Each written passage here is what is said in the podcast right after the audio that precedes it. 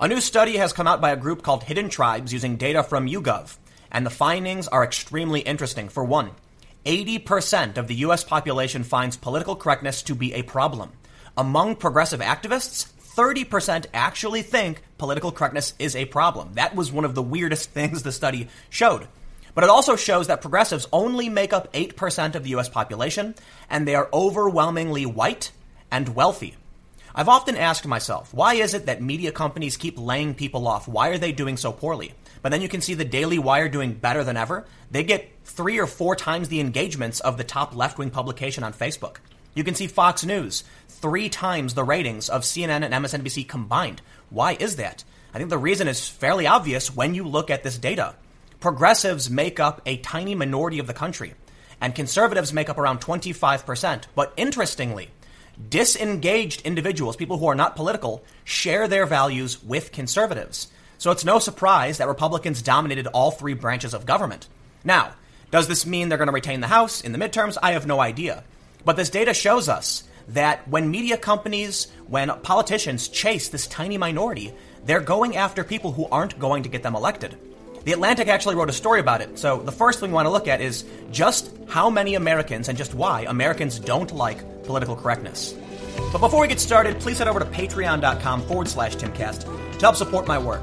Patrons are the backbone of the content I create. So if you like these videos and you like the videos on my second channel, please go to patreon.com forward slash timcast to support my work. The report Hidden Tribes, a study of America's polarized landscape.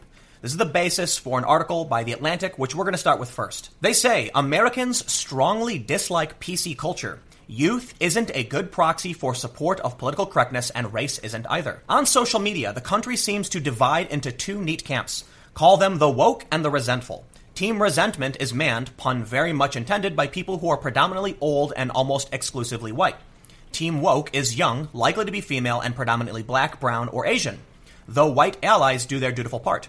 These teams are roughly equal in number, and they disagree most vehemently, as well as most routinely, about the catch all known as political correctness.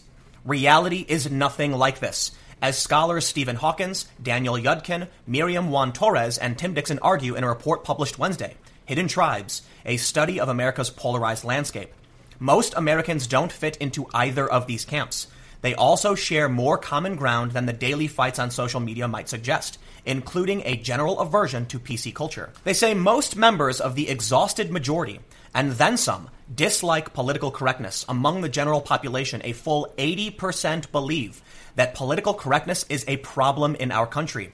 Even young people are uncomfortable with it, including 74% of ages 24 to 29 and 79% under the age of 24. On this particular issue, the woke are in a clear minority across all ages. When talking about progressives, they say, what does this group look like compared with the rest of the nationally representative polling sample? Progressive activists are much more likely to be rich, highly educated, and white. They are nearly twice as likely as the average to make more than $100,000 a year. They are nearly three times as likely to have a postgraduate degree. And while 12% of the overall sample in the study is African American, only 3% of progressive activists are. With the exception of the small tribe of devoted conservatives, progressive activists are the most racially homogenous group in the country. Have you ever wondered why Antifa tends to be white people? Well, this study shows us progressive activists are the most racially homogenous group aside from devout conservatives. Devout conservatives only make up 6% of this country, however. Now, the article from The Atlantic is really interesting, but when you actually look at this report, it's actually way more interesting. First, let's take a look at the actual hidden tribes. Progressive activists, 8%. But what they call is the exhausted majority includes traditional liberals, passive liberals, the politically disengaged, and moderates and the right is comprised of traditional conservatives and devoted conservatives.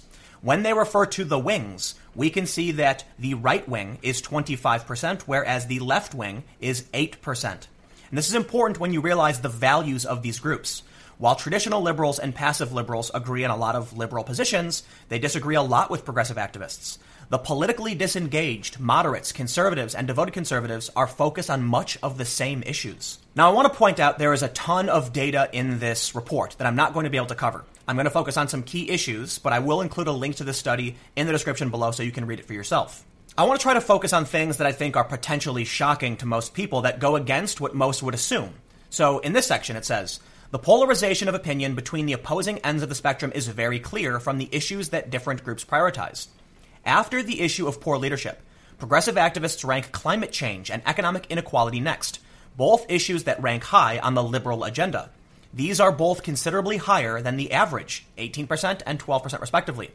The devoted conservatives and traditional conservatives identify different concerns immigration, terrorism, and jobs.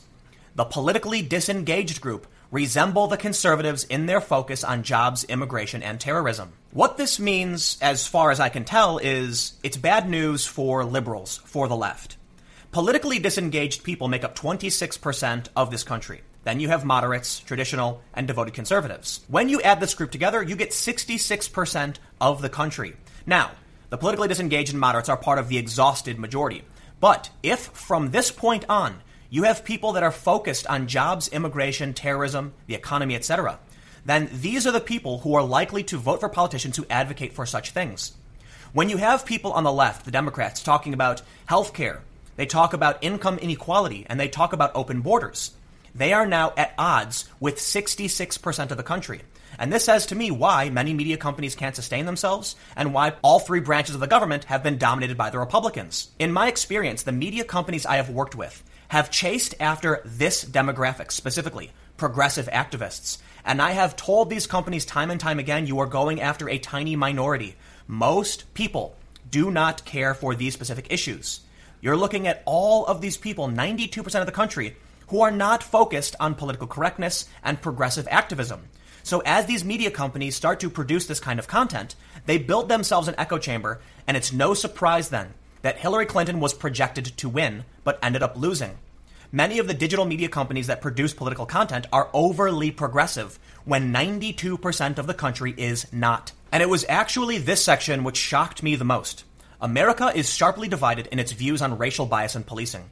While a narrow majority of Americans believes that police are unfair towards black citizens, that does not necessarily translate into support of Black Lives Matter.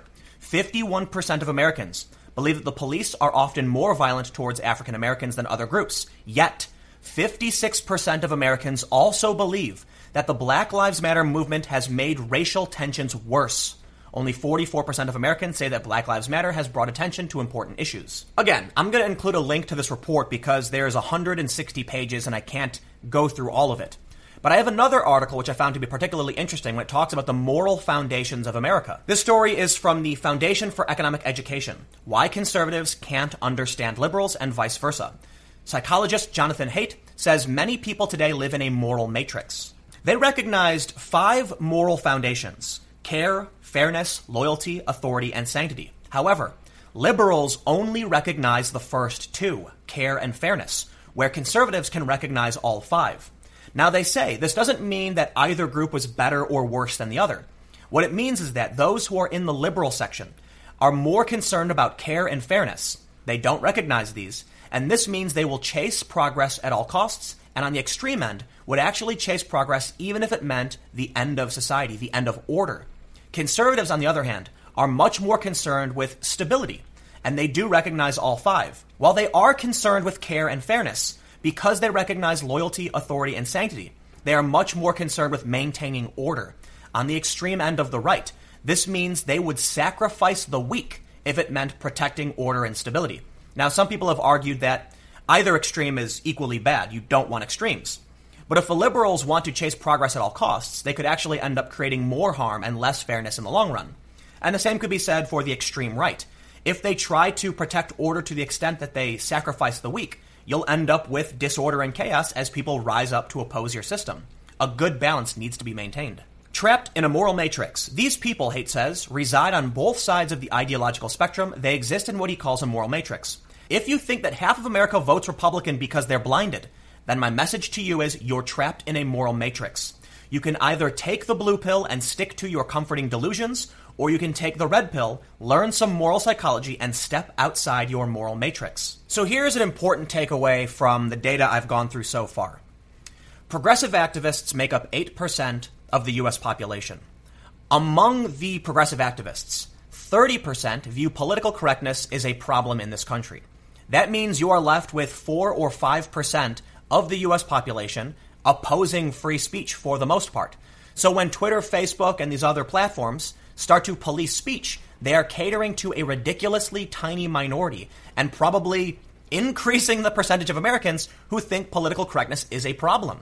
And another important thing to remember according to the report, 25% of Americans are traditional or devoted conservatives, and their views are far outside the American mainstream. Some 8% of Americans are progressive activists, and their views are even less typical.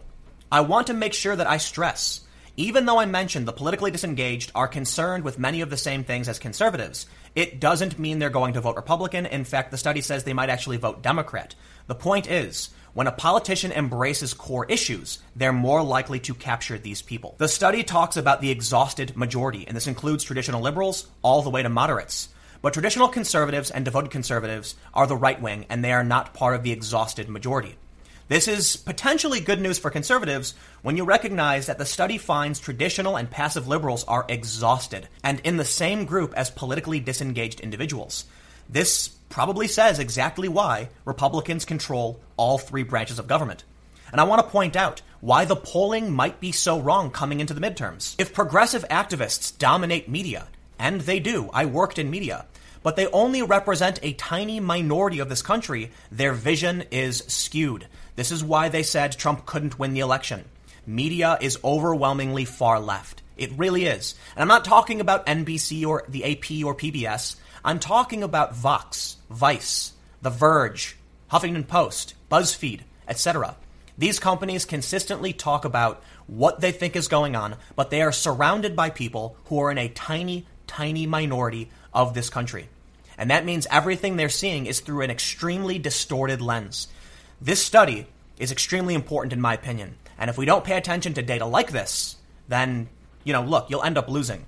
It's possible that the conservatives end up sweeping again in the midterms simply because the polling is wrong again. This is going to be really interesting. In the 2016 election, everyone got everything wrong. And now all these polling companies, these pollsters, are saying that the Democrats are going to take the House, the Republicans will take the Senate. But I got to admit, it was less than two years ago, almost two years ago now, that they were dramatically wrong about the election. Why should I trust them now? When I look at this data, and I can see that progressive activists are a tiny minority of this country, and I know these media companies are pumping out progressive content day and night. I have to imagine the media companies themselves are in such a tiny minority, they are blind to what is actually going on in this country. I had some political pundits tell me they really believed Trump would lose. But once they flew down to North Carolina and walked around and saw nothing but Trump signs, their opinion changed and they started to believe the media was completely out of touch. And that might be what's happening now. So we'll see. I think what's going to happen in the midterms is going to be an excellent case study for whether or not these polling companies and the media were able to correct their errors. I'm not entirely convinced they were able to do so. But let me know what you think in the comments below. We'll keep the conversation going. I don't know what conclusions to draw necessarily. Does this mean that conservatives dominate the political landscape? Well, when it comes to content on social media, they certainly do. When it comes to Fox News television ratings, they certainly do. So, what does this mean? They control all three branches of government, they have higher ratings in media, and they make up a larger percentage of this country. Is that good news? Not if you're on the left. So, again, comment below. We'll keep the conversation going. You can follow me on Twitter at Timcast. Stay tuned. New videos every day on my channel at 4 p.m. and more videos coming up on my second channel, youtube.com slash timcastnews, starting at 6 p.m. Thanks for hanging out, and I will see you all next time.